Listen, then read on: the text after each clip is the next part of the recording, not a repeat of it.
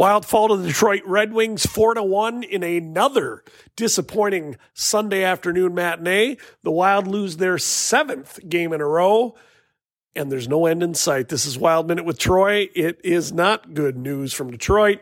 It is not good from what I don't even know the name of it, but should be called Joe Louis Arena from one of the original six teams in the NHL.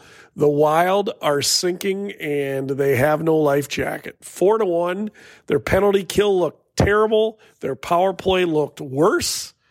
Goaltending was yeah, okay by Gus. He had some key saves in the first period when the Wild once again started the game, went eight minutes without a shot on goal. I think they had four shots on goal with 16 minutes into the game. It, it, it's inexplainable how this team does not show up when the puck's dropped. We could go up and down the lineup uh, this podcast is a little bit of a broken record, but what we see game in and game out is is is a broken record as well. The big dogs aren't eating. Kirill played well for a while, but he was uh, largely non-existent. Pedestrian effort by uh, JoJo. We haven't seen him play at all, um, well at all. Matt Boldy, two penalties, mindless penalties. Uh, when your PK is not playing well, when your PK is ranked 36, 32nd out of 32 teams in the NHL, your number one way to fix that is to stay out of the penalty box.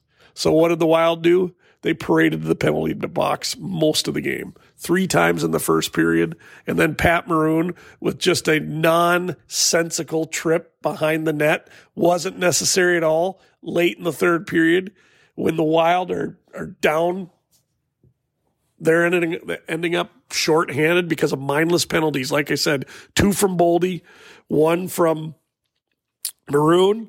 Hartman with a cross check getting involved in some some side games there in the third period. I know it's hockey. I know it's physical. I know you have to settle some scores. Those things happen. But when you're mired in a six game losing streak, when you're playing in quicksand, when you have sand in your gears, when you're skating with cement skates, you can't afford to do silly things. Maroon did that. Ryan Hartman did that. Matt Boldy did it twice. And if you looked, if you watch the game and you look at the expression of Dean Evason uh, when the, the team gets called for penalties, when the team gives up a goal, I mean, he looks at a loss. He looks at a. It, it's it's a little troublesome. I um, I thought there might have been a switch after Sweden even though they were taking baby steps, but then they came out against Colorado on Black Friday. They lost three to two. We still heard more about baby steps. We heard more about defensive structure. But at the end of the day, this was a step backward today. The loss to Detroit. Yes, Detroit had won two or three games in a row, and the Wild had lost six in a row. Yes, the Wild, the Red Wings were at home. The Wild were on the road. But the last three games where we've heard about baby steps, this wasn't baby steps. This was, they didn't show up for the first period. This was the defensive lapse, the penalty kill. The penalty kill was terrible, but that was offset by the absolutely dreadful power play. Yes, the Wild did get one power play goal off of X chest, but the special teams on this team are really troublesome. And I'm not one for calling for a guy's head, but if you're not going, if you're going to keep Evason, you might want to think about switching up whoever's coaching the uh, the special teams. Bob Wood is. I think he does penalty kill. I'm not sure who does the power play. I'm actually more bothered by the power play than the penalty kill. The power play is just tough to watch. It it it takes everything for this team to get the puck over the blue line, and then they got to get possession. And so many times in the last couple games, Friday and today, on the power play, they were losing the puck in the neutral zone.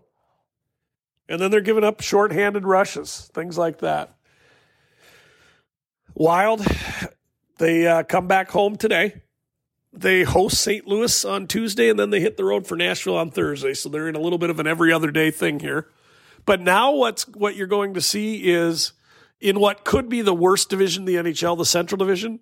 The Wild are going to start playing games in that division. They're already 0 2. They've lost to the top two teams. Not much of a surprise Colorado and Dallas. The way they lost to Dallas was a surprise, but we've that's well chronicled. They played a decent game against Colorado. Both those games are at home, by the way. So the Wild are 0 2 in the division. The Wild are 0 2 at home in the division. They now have two division games against teams that are statistically and in the standings better than they are. But if the Wild are going to have any hopes of being a much better team than what they are right now, they have to beat St. Louis Tuesday at home, and then you go down to Nashville and win Thursday. But those are such big chores when you consider how this team cannot score. Even Joel Eriksson Ek had a breakaway and he lost the puck, didn't get a shot on goal. Kaprizov from the slot had a point blank shot, didn't even put it on net. Matt Boldy same thing. The big dog's got to eat. Now, Ek has 10, 10 goals, so I'm not lumping him in here.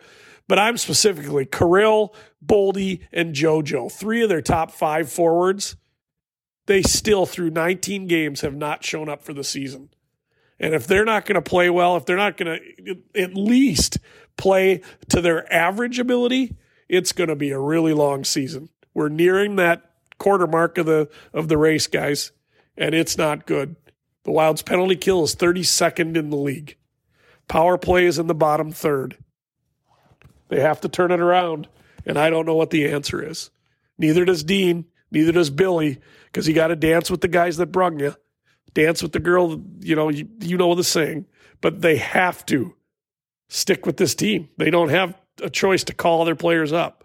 They have no room on this on the uh, salary cap to to bring guys up. And who do you bring up? I mean, we saw Lettieri. Goose played his first game of the season today.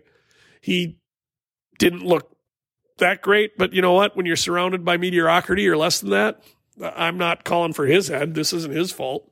I'd give him another game. Let Merrill sit in the press box another game. But if we're talking about the sixth and seventh defenseman, then uh, everything else is fixed. And, and we don't need to have focus on that right now because there's so much on the top end of this team.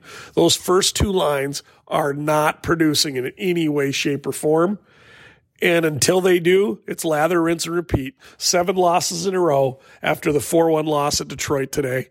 Follow me on Instagram, Wild Minute Troy.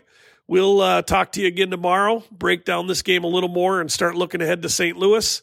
The Wild will host St. Louis Tuesday night, 7 o'clock, Xcel Energy Center.